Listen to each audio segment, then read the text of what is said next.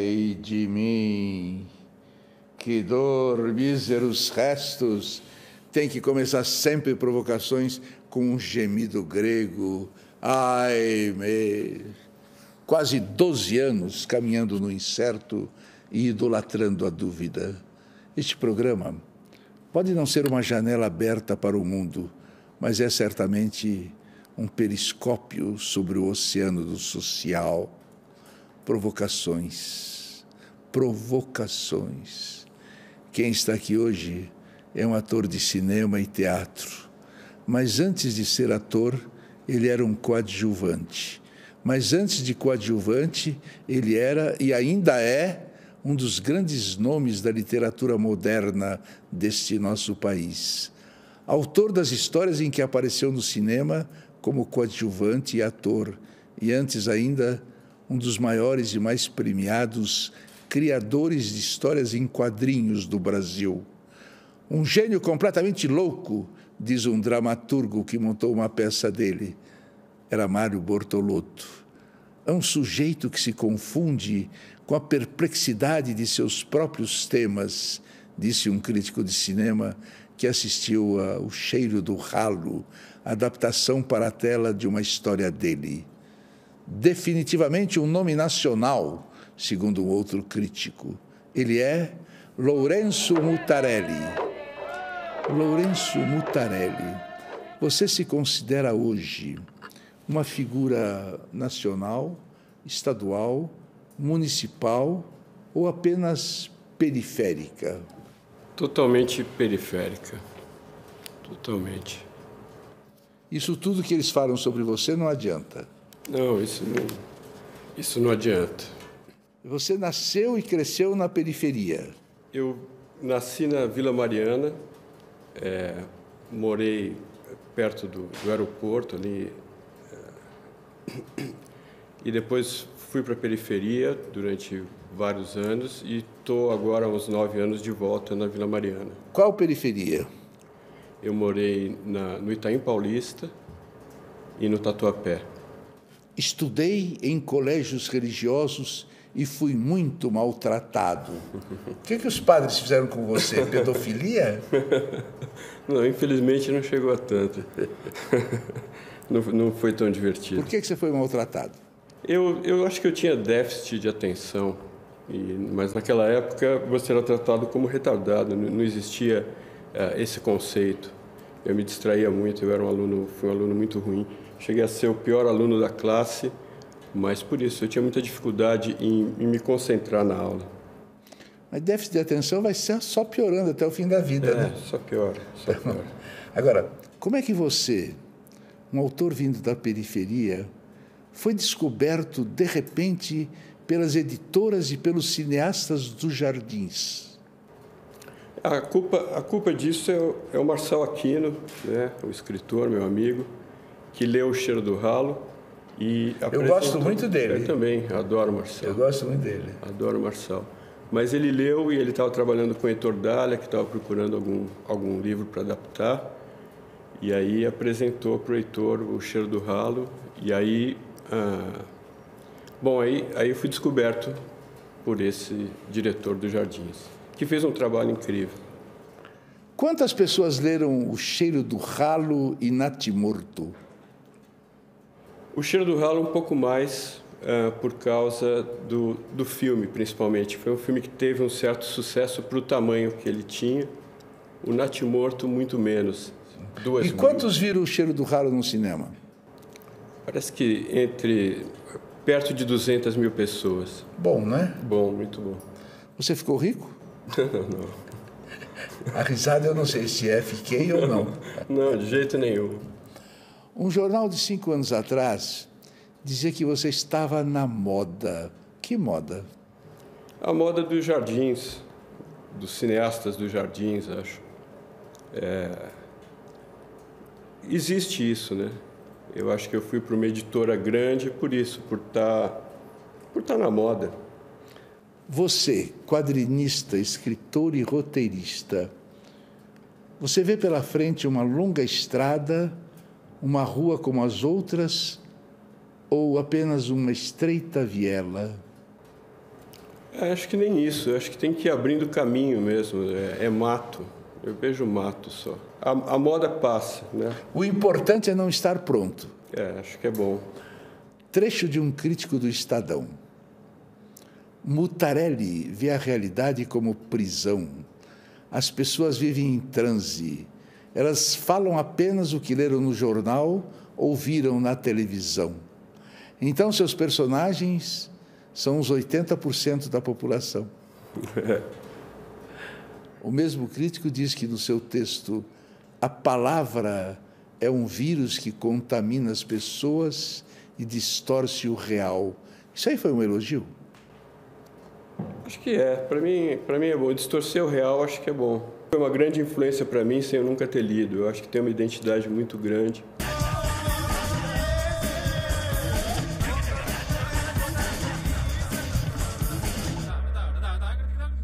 O que ficou de melhor e o que ficou de pior das suas viagens para o exterior? É, eu, não, eu não sou muito viajado, fiz algumas viagens. É, o que é bom é, é, que eu sempre que eu viajei fui convidado, isso acho bom, acho que muda a qualidade da viagem. E quando volta o Brasil foi 10 anos para trás? Puxa, nem eu tenho eu tenho amigos, né, como Marçal, Marcelino, amigos que estão muito à frente também. Então, eu vejo, é, não sei se o mundo lá fora também está muito à frente. Eu acho que tudo que existe lá, é, existe história, existe uma preservação, isso é muito impressionante. Agora estão acabados, então, né? E também logo, logo vai acabar. Mas eu acho que o que, o que se vende como como qualidade ou vanguarda lá fora, também são coisas de moda, são é difícil. É... Me surpreende muito mais a diferença da luz é, em diferentes lugares do mundo do que qualquer outra coisa. Quais são hoje os bons escritores brasileiros?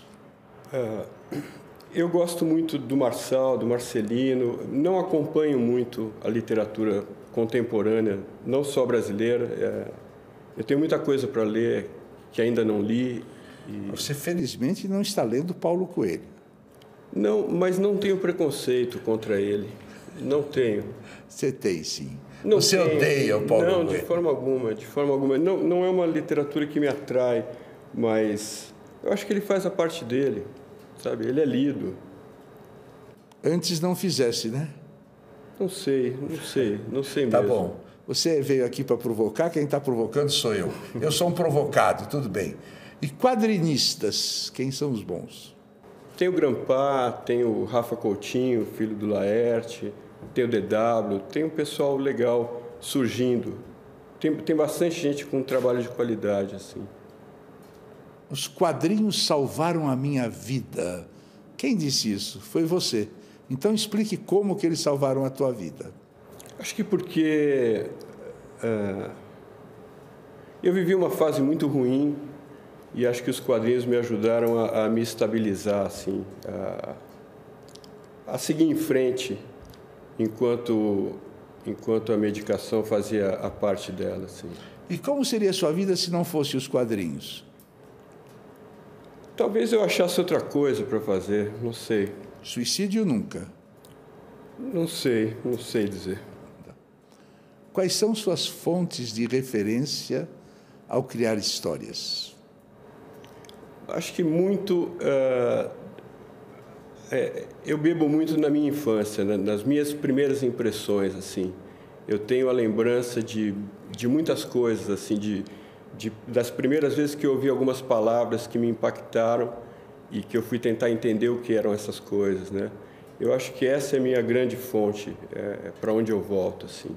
Mas depois veio Joyce, Kafka, Proust, né? Veio. Veio, mas é ali... Uh, eu, eu acho que as minhas... Uh, os, os autores que eu mais respeito, eu sigo mais como... Uh, uma forma do respeito que eu tenho que ter com o que eu estou fazendo, assim. Não uma fonte que eu beba para você lê muito? Ultimamente tenho lido menos, é, porque tenho trabalhado muito. Quando eu estou muito envolvido com o meu trabalho, é difícil eu, eu conseguir ler, eu entrar. Qual foi o grande autor que você descobriu e qual foi o grande autor que você ainda não descobriu?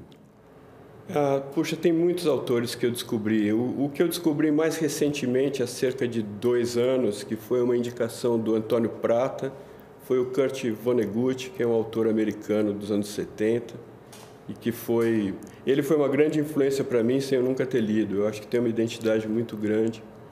O que eu não descobri, eu tenho eu eu não consigo ler Dom Quixote por causa do porque não consigo ter o meu imaginário daquilo, sabe? As ilustrações são muito fortes, foram feitas muito depois. Mas é uma grande falha sua, hein? Eu sei. Eu é sei. uma grande falha sua. Uma hora eu chego. É impossível não ler o Quixote. Não, Bom, eu já comecei bem. várias vezes, mas eu não consigo. Pessoas felizes que não leem o Quixote, eu não acho que são felizes. Você também é dos que considera os quadrinistas argentinos melhores que os brasileiros? Puxa, tem, tem, tem monstros lá, né? Tem Brecha, toda a família Brecha, tem Munhoz. Munhoz, para mim, é o, é o, que tem o melhor desenho assim de todos, do, de todos do mundo, no, no, geral. assim. Quais as diferenças? Eu acho que é, o embasamento. Acho que quadrinista na Argentina lê livro também, vê cinema, é, vai ao teatro. Quadrinista no Brasil, 90% só lê quadrinhos eles não, não expandem esse horizonte. Eu, eu, já fui mais esquisito do que eu sou, com certeza. Hoje em dia eu não sou mais esquisito.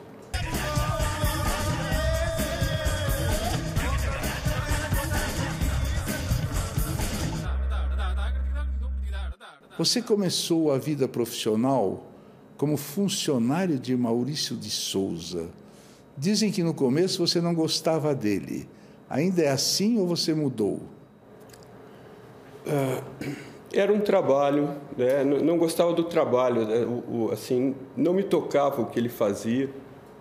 Quando Quadrinista meu... sem ideologia não vale nada. É, é. Mas quando meu filho nasceu e, e foi lendo, foi se alfabetizando, lendo Turma da Mônica, eu passei a achar mais interessante, assim. Você costuma mentir? É, às vezes. Você gosta de mentir? Não. Dizem que você não gosta de desenhar quadrinhos com espaços em branco. Como é que Freud explicaria isso? É... Ou Lacan, sei lá. Eu acho que é, é o medo do vazio mesmo, é, é, é a obsessão do barroco, a tentativa de, de cobrir o vazio, sabe? Mas eu me relaciono melhor com isso hoje. Eu vou contar uma coisa que você vai achar muito bonita. Na Irlanda tinha um pintor que o quadro era totalmente branco. Ele fazia uma pinceladinha aqui, mas o quadro era branco. Outro quadro era totalmente branco, uma pinceladinha ali. E um crítico começou a achar que ele era um grande filho da puta. Que, que isso na pintura, está pensando que a Irlanda é imbecil para tratar você como. Arrebentou com o cara e, além disso, abriu um processo contra o pintor, dizendo que ele tinha que ser expulso da Irlanda. Blá, blá. E depois esse processo continuou, continuou, até que chegou ao juiz final. O juiz final perguntou a ele: quanto tempo você levou para fazer esse quadro totalmente branco? Toda a minha vida. É isso aí. Que maravilha, né? Você tem alguma emoção cívica ao ouvir o hino nacional? Infelizmente não. Por que infelizmente? Poxa, eu acho que eu queria, eu sinto muita falta de não ter raiz. Sabe, eu gosto muito da música folclórica argentina também. E, e eu acho bonito ter raiz. Eu acho bonito você se emocionar com a terra, com, com o espaço onde, onde você nasceu, onde teve sua família. Eu acho, eu acho triste não ter. Você serviu o exército? Por pouquíssimo tempo, por dois meses, teve um excesso de contingente do quartel. Ah, não foi expulsão? Não, não, mas eu não queria. Nesses servir. dois meses você foi preso? Não, não fui preso. Fui, passei aquele. Eu aprendi bastante.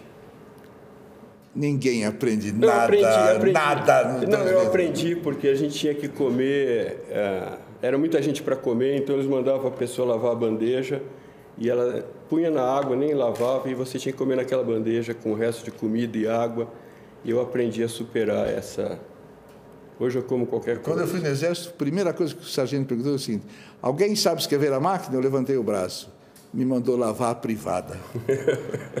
uma frase de uma jornalista da Folha de São Paulo. Mutarelli parece querer ser mais esquisito do que é. Ele, ela acertou? Eu tive um desentendimento no começo da entrevista com essa moça e ela tentou o tempo todo me agredir. É, eu já fui mais esquisito do que eu sou, com certeza. Hoje em dia eu não sou mais esquisito. Me diga uma coisa, Butarelli. Quem vindo na sua direção, você atravessaria a rua para não ter que cumprimentar? Puxa, muita gente. Diga quatro. Eu, poxa, eu, eu tenho uma estratégia melhor do que isso. Eu ando de cabeça baixa, sabe? Então é, é difícil eu estar atento a quem a quem está no caminho, assim. Eu tenho um caminho e vou de cabeça baixa. É, é, é mais fácil. Tá bom. Então vamos dar uma perguntinha simples para você. Como é que estão a educação e a cultura no Brasil? É, talvez se isso tivesse, é, tivesse algum grau disso, talvez a gente tivesse uma sensação cívica. Né? É um lixo, é uma vergonha. É, é isso. Não, não, não vejo uma esperança. pessoa que não senta aqui não diga isso, não é inacreditável? É, é inacreditável. E o pior, mas tem, tem problemas assim. Acho que um problema, uma provocação, né? Tirando, tirando essa emissora, que é uma que eu gosto e assisto a televisão nivela muito por baixo as pessoas.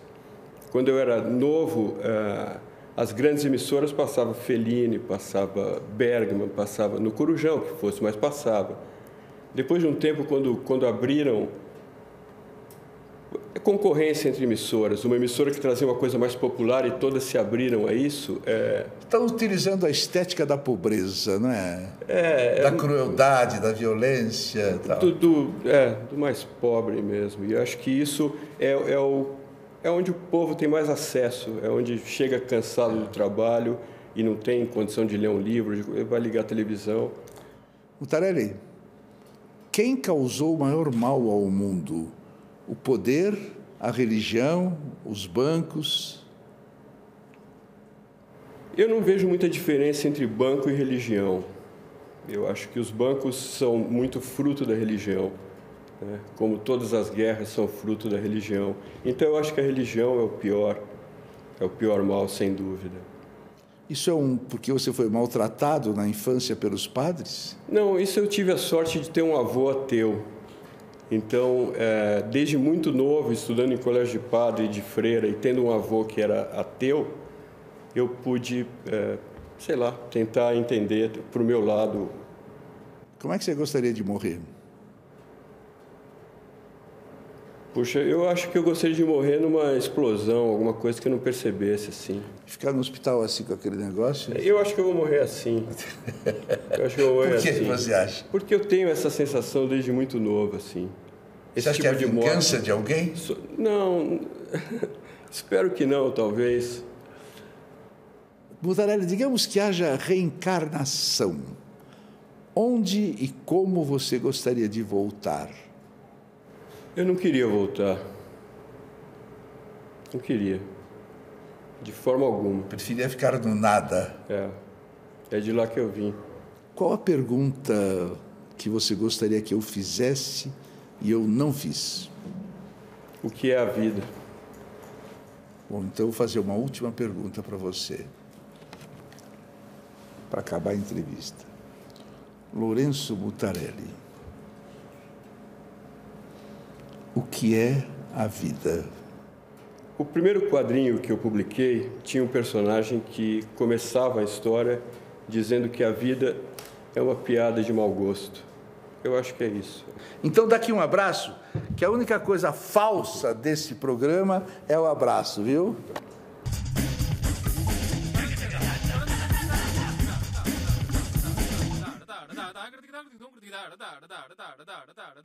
Enterrem meu corpo em qualquer lugar que não seja, porém, um cemitério, de preferência mata, na Gávea, na Tijuca, em Jacarepaguá, na Tumba, em letras fundas, que o tempo não destrua meu nome gravado claramente, de modo que um dia um casal desgarrado, em busca de sossego ou de saciedade solitária, me descubra entre folhas, detritos, vegetais e cheiros de bichos mortos, como eu e como uma longa árvore desgalhada levantou um pouco a laje do meu túmulo com a raiz poderosa, haja a vaga impressão de que não estou namorada. Eu não sairei, prometo. Eu estarei fenecendo normalmente em meu canteiro final. E o casal repetirá meu nome sem saber quem eu fui. E se irá embora preso à angústia, a angústia infinita do ser e do não ser. Eu ficarei,